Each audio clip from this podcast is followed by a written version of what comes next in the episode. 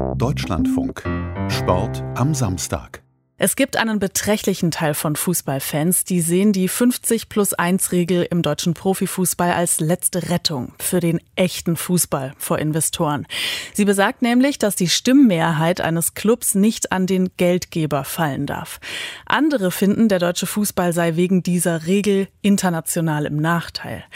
Im Frühjahr hat das Bundeskartellamt eine erste Einschätzung zu dieser Regel an die Deutsche Fußballliga gesendet. Der Tenor Grundsätzlich ist die Regel wettbewerbskonform. Nur die Ausnahmen für Bayer Leverkusen, den VfL Wolfsburg und die TSG Hoffenheim, die sehen die Wettbewerbshüter als problematisch an. Jetzt hat die DFL in einem internen Schreiben an alle 36 Mitgliedsvereine erklärt, wie sie weiter vorgehen will. Thorsten Poppe berichtet.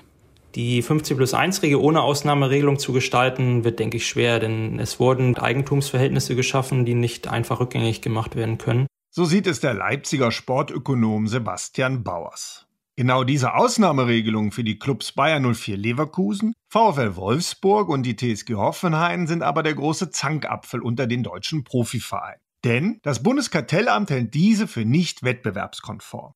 Wie die Deutsche Fußballliga jetzt damit umgehen will, legt sie in einem Schreiben aus dem Juli an ihre 36 Mitgliedsvereine dar, das dem Deutschlandfunk vorliegt. Darin heißt es, dass die DFL fristgerecht mit einer Stellungnahme auf die vorläufige Einschätzung des Bundeskartellamts reagieren wolle.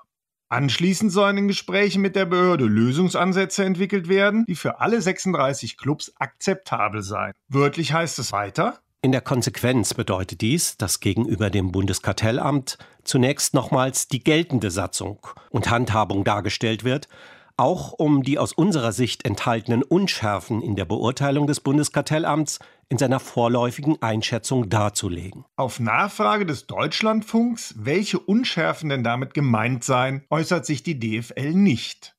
Allerdings weist das Bundeskartellamt diesen Vorwurf auf Anfrage unserer Redaktion zurück.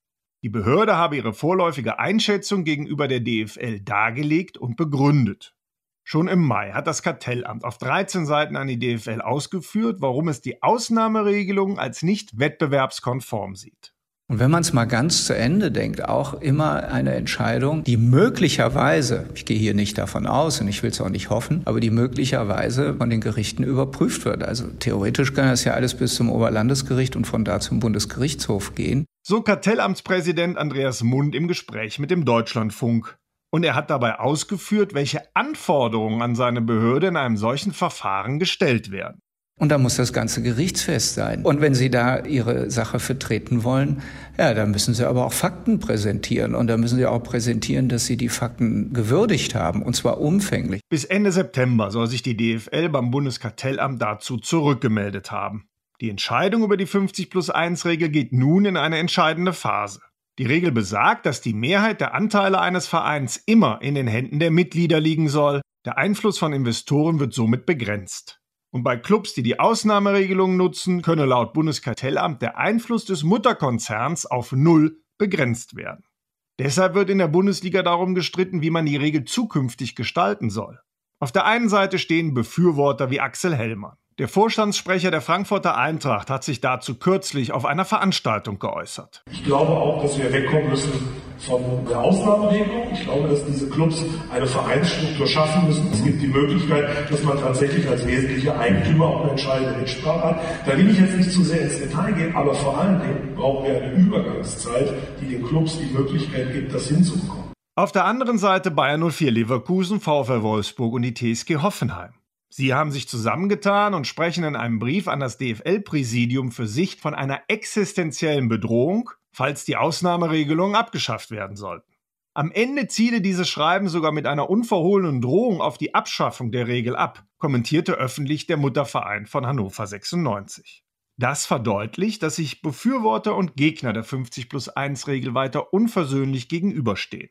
Dabei wäre eine offene Diskussion darüber essentiell, weil auch eine komplette Abschaffung der Regel brisant wäre. Die Aufhebung der 50 plus 1 Regel ist nach unseren Erkenntnissen keine sinnvolle Option, insbesondere wenn man die Meinungen der Fans mit berücksichtigen möchte, sagt Sebastian Bauers von der Universität Leipzig, der zu der Regel seit Jahren forscht. Er hat in mehreren Fanbefragungen herausgefunden, dass die Akzeptanz dafür bei den Anhängern seit Jahren um die 90 Prozent liegt. Bauers schlägt Augenhöhe zwischen allen Interessengruppen vor, um zu einer tragfähigen Lösung zu kommen. Aus meiner Sicht kann hier eine solche Lösung nur gemeinsam mit Clubs, Fans und Investoren gefunden werden.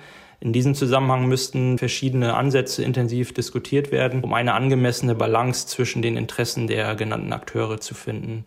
So könnte man die Regel beispielsweise durch die Einführung der Break-Even-Vorschrift des Financial Fairplay ergänzen. Break-Even bedeutet im Kern, dass die Clubs grundsätzlich nicht mehr ausgeben, als sie einnehmen.